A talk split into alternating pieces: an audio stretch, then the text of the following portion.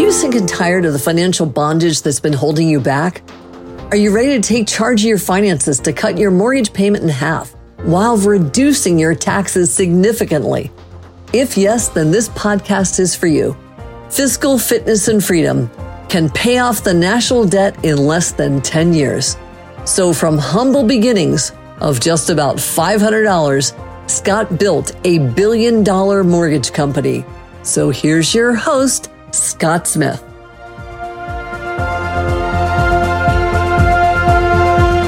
Hi, welcome to another episode of Fiscal Fitness and Freedom. And Laura, you've been monitoring the questions coming in. You said you had a couple of questions you've pulled up that our listeners might want answers to. Yeah, they're starting to pile up. So I think we should start going through them. The first one was really interesting and it's asking you to predict the future. So get ready. They want to know if you think there will be another rate hike this year. Okay, another rate hike by the Federal Reserve. So the Fed has been raising interest rates in an attempt to fight inflation. And I think they've been frustrated because it's proving hard to bring inflation under control. So I can't predict what they're going to do because I don't think they know what they're going to do yet. They're watching the same indicators everybody else is. So there's no real mystery there. But what I would point out is that raising interest rates does not automatically reduce inflation. The theory behind why it will is sound, but there's another piece to the puzzle this time. When you raise interest rates, people slow up on buying a house. And so house prices don't accelerate.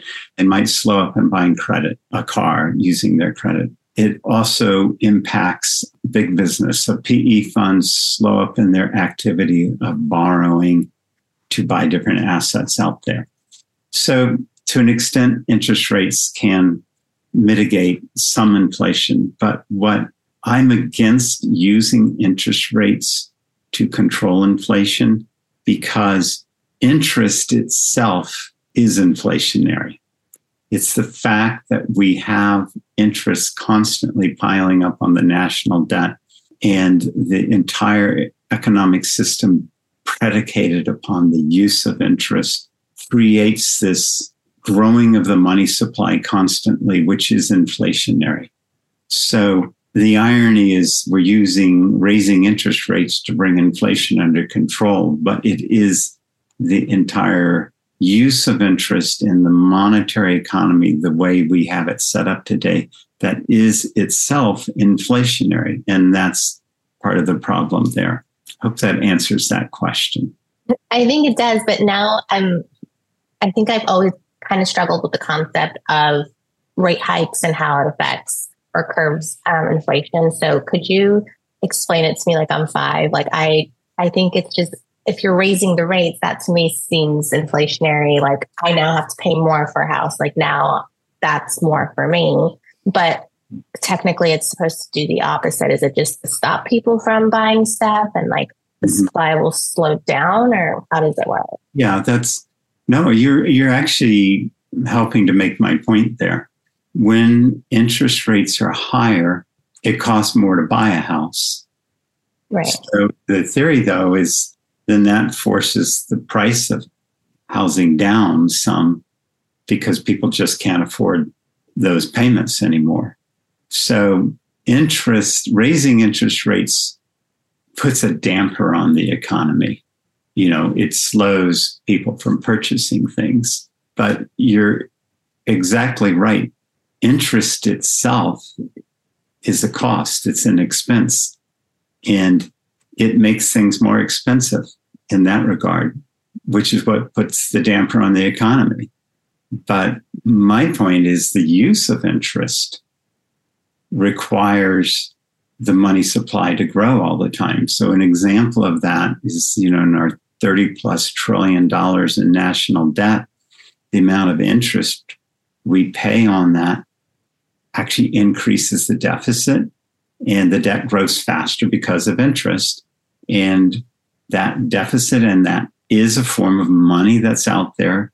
And that's inflationary, devalues the dollar. When you devalue the dollar, that's what inflation is. So the entire monetary system, the way we set it up, is the culprit behind this thing.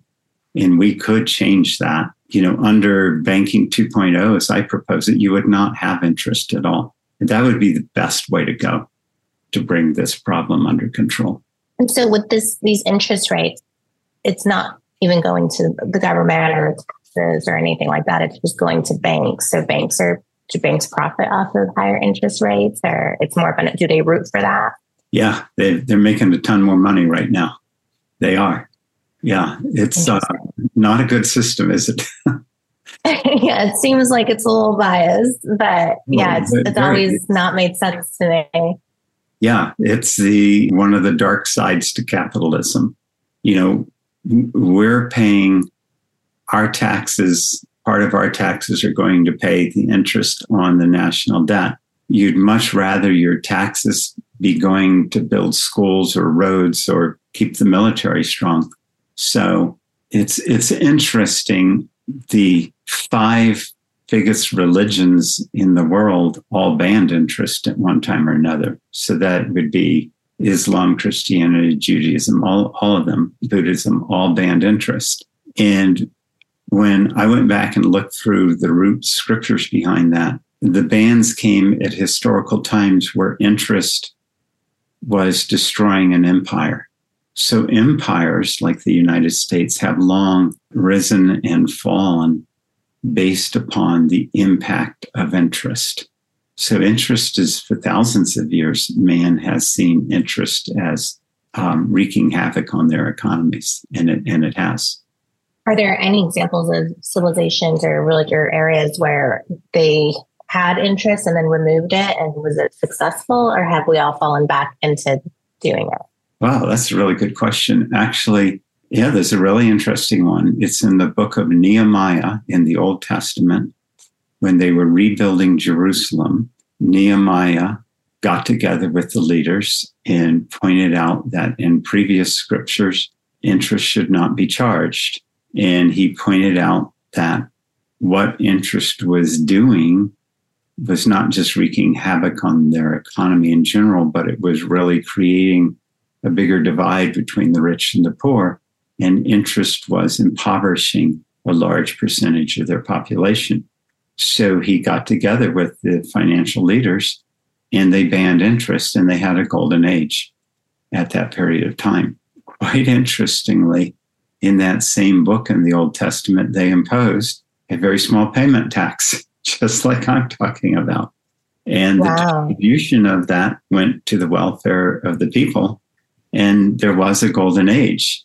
So, much to my surprise, a lot of the solutions that appear in the Financial Freedom Act, as I call my set of solutions, can be found in the book of Nehemiah in the Bible, and it worked. Wow. There are other other times in history in which we have yeah, either curtailed or banned interest, and the impact has been good. Last thing I'd note on this is that um, Joseph Smith, probably one of the greatest economists over 200 years ago in a book called The Wealth of Nations, in which he proposed very unrestricted economy, um, sort of free market type of a thing. His one exception to that was interest. He said, interest bothers him, it's damaging. And so he was not supportive of just unfettered interest rates because he too saw the damage that interest does. Wow. That's a lot of history. Thank you. Mm-hmm. Um, piggybacking off that, our next question is uh, Do you think inflation is contributing to the rising rates of homelessness around the country? Oh, yeah. I know we're seeing this a lot in New York. But every time I step out, there seems to be like a new encampment. I know San or San Diego and Los Angeles, San Francisco, we're seeing a lot of just in the news, different things popping up for that. Yes, there there are a lot of studies, and sometimes it depends on which study you want to pick. Because the problem with a lot of these studies is they're biased and they're funded by a special interest group. And so, lo and behold, the special interest group gets the answer they want out of the study. shocking bias. Right. That's nothing shocking, but it, it just adds to the divide and the mess out there. But there have been studies that I would deem to be thoughtful and somewhat objective. And the primary cause for someone to become homeless is a loss in their income. So if you interview homeless people, a great number of them were not homeless a year ago, five years ago, or 10 years ago, and they had a job. And so when when you have disarray in the economy, it does contribute to homelessness. There's another aspect of it too, just sort of shows how narrow our views are. You know, in, in one city, you'll see an increase. And sometimes that's because homeless are moving into that city. And it's not indicative of something nationwide.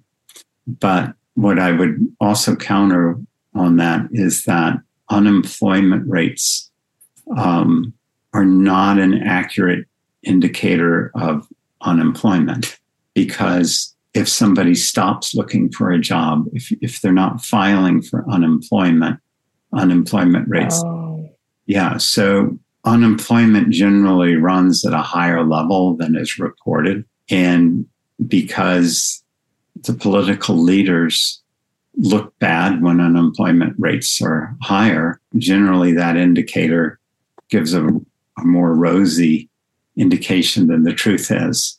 And so interesting. Yeah, homeless ties homelessness ties directly into loss of jobs and also the increase in rent.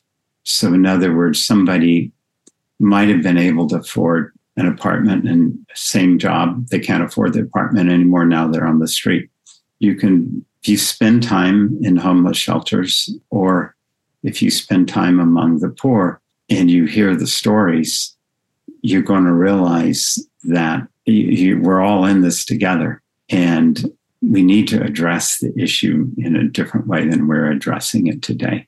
Again, I go back, I'm always going to go back to the Financial Freedom Act. And if you have that payment tax out there, which is a dramatic reduction in taxes for everyone, and you're paying basic income at $2,000 a month, you're going to dramatically impact the homeless situation. And that's going to also stimulate the economy because if those people are able to rent something and have spending money, that's going to make a difference. Another impact on inflation and homelessness is the fact that we are so far behind in providing housing. In total units, I've seen figures of 30 to 40 million, whether that's an apartment. Wow. That's an appreciable percentage of our population. That's increasing inflation, and that's also contributing to homelessness. And higher interest rates will slow starts of new housing, which will be contrary to what we want. And the other aspect of just housing starts never really fully recovered after 2008. So that's a long time to have slower housing starts. Oh. And a lot of that comes to higher local regulations. So the cost of building a new house is not just tied to interest rates, but it's also the permits and everything that's tied in with cities. And there have been some pretty profound studies that show that um, the re- regulatory aspect of housing contributes greatly to the cost of housing. To ballpark that, about one third of the cost of an apartment unit is tied to lender expenses, one third to government regulation and taxing, and one third to actually building it. So, in other words, wow. you could argue that you could reduce the cost of uh, rent for people by almost two thirds if you got rid of you mind blowing. Yeah, because all that regulatory that's uh, that's revenue to the local the governments. So if you had a payment tax that replaced that, and they don't need that, you could dramatically reduce the cost of housing in our nation. That's incredible to think about. I think when you talked a little bit about just the interest rates and cutting your mortgage rates in half, And now hearing like this other part of it where it's even more, with two thirds of just all those impacts would yeah. drastically reduce housing. Yeah, that those figures are a compilation of data that I've gotten from an economist in the DC area who does some pretty in-depth studies, and then some of the folks at the Multifamily Institute that represent apartment owners. And those are pretty you can substantiate that type of data pretty well. It's it's not a partisan type of a play. Yeah, I can't imagine anybody would disagree with that. No, I mean we we'd all benefit. It's again, you know, you've got a system in place that's working against itself. When you start when you're taxing the wrong thing to begin with and you're charging interest, hey, this is the economy you get. Right. This is the result of exactly what we planned. Right. Um, so now on the other side, how is the economy impacting small businesses? Oh, we had a yeah. That okay. That's our last question for today. Okay, so that that one actually is fascinating. You know, there the official economic indicators that are out there that the government publishes, and then there's unofficial indicators that often mean more, and they touch on things that the official indicators can't measure at all. So the amount of um, like I used to notice that going to New York, the amount of taxis on the street, the amount of people ride, tied to the economy. You know, it was far harder to get a catch a ride when the economy was booming and and there were cabs and lines. there was so much cab money.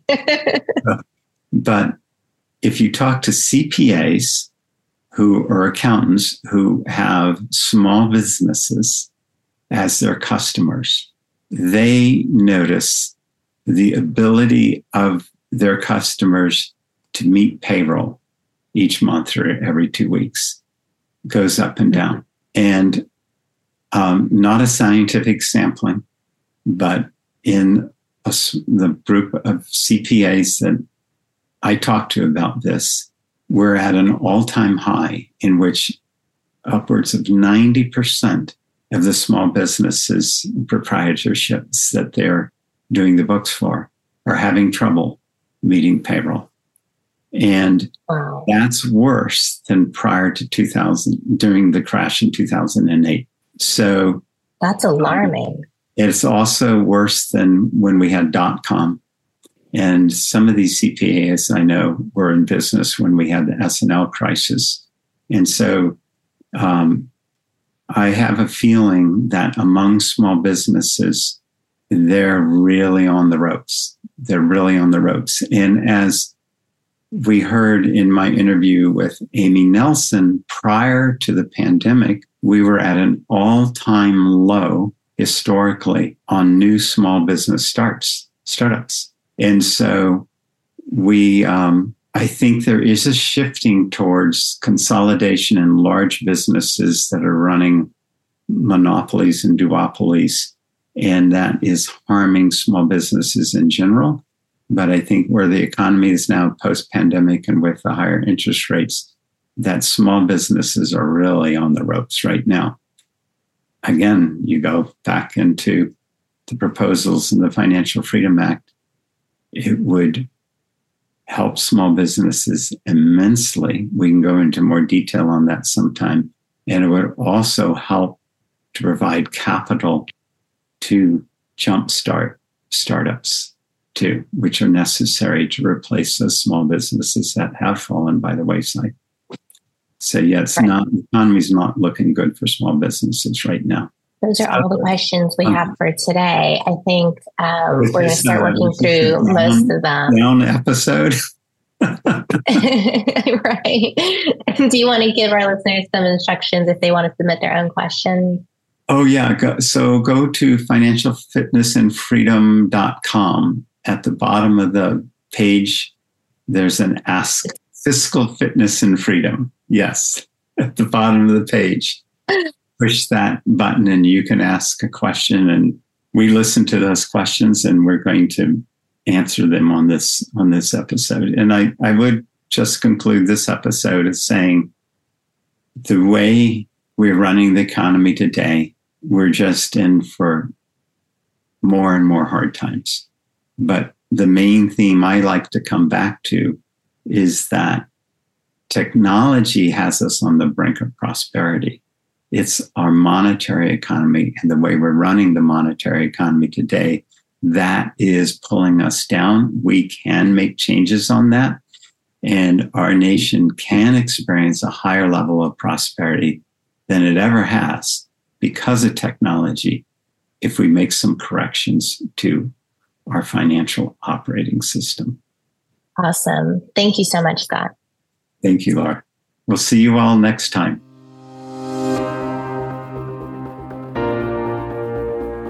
So that's it for today's episode of Fiscal Fitness and Freedom. Head on over to iTunes or wherever you listen and subscribe to the show. One lucky listener every single week who posts a review on iTunes will win a chance in a grand prize drawing to win a $25,000 value grand prize drawing for a private VIP mentoring session with Scott Smith himself. Be sure to head on over to fiscalfitnessandfreedom.com and pick up a copy of Scott's blueprint to discovering your own unique formula to personal success. And join us on the next episode.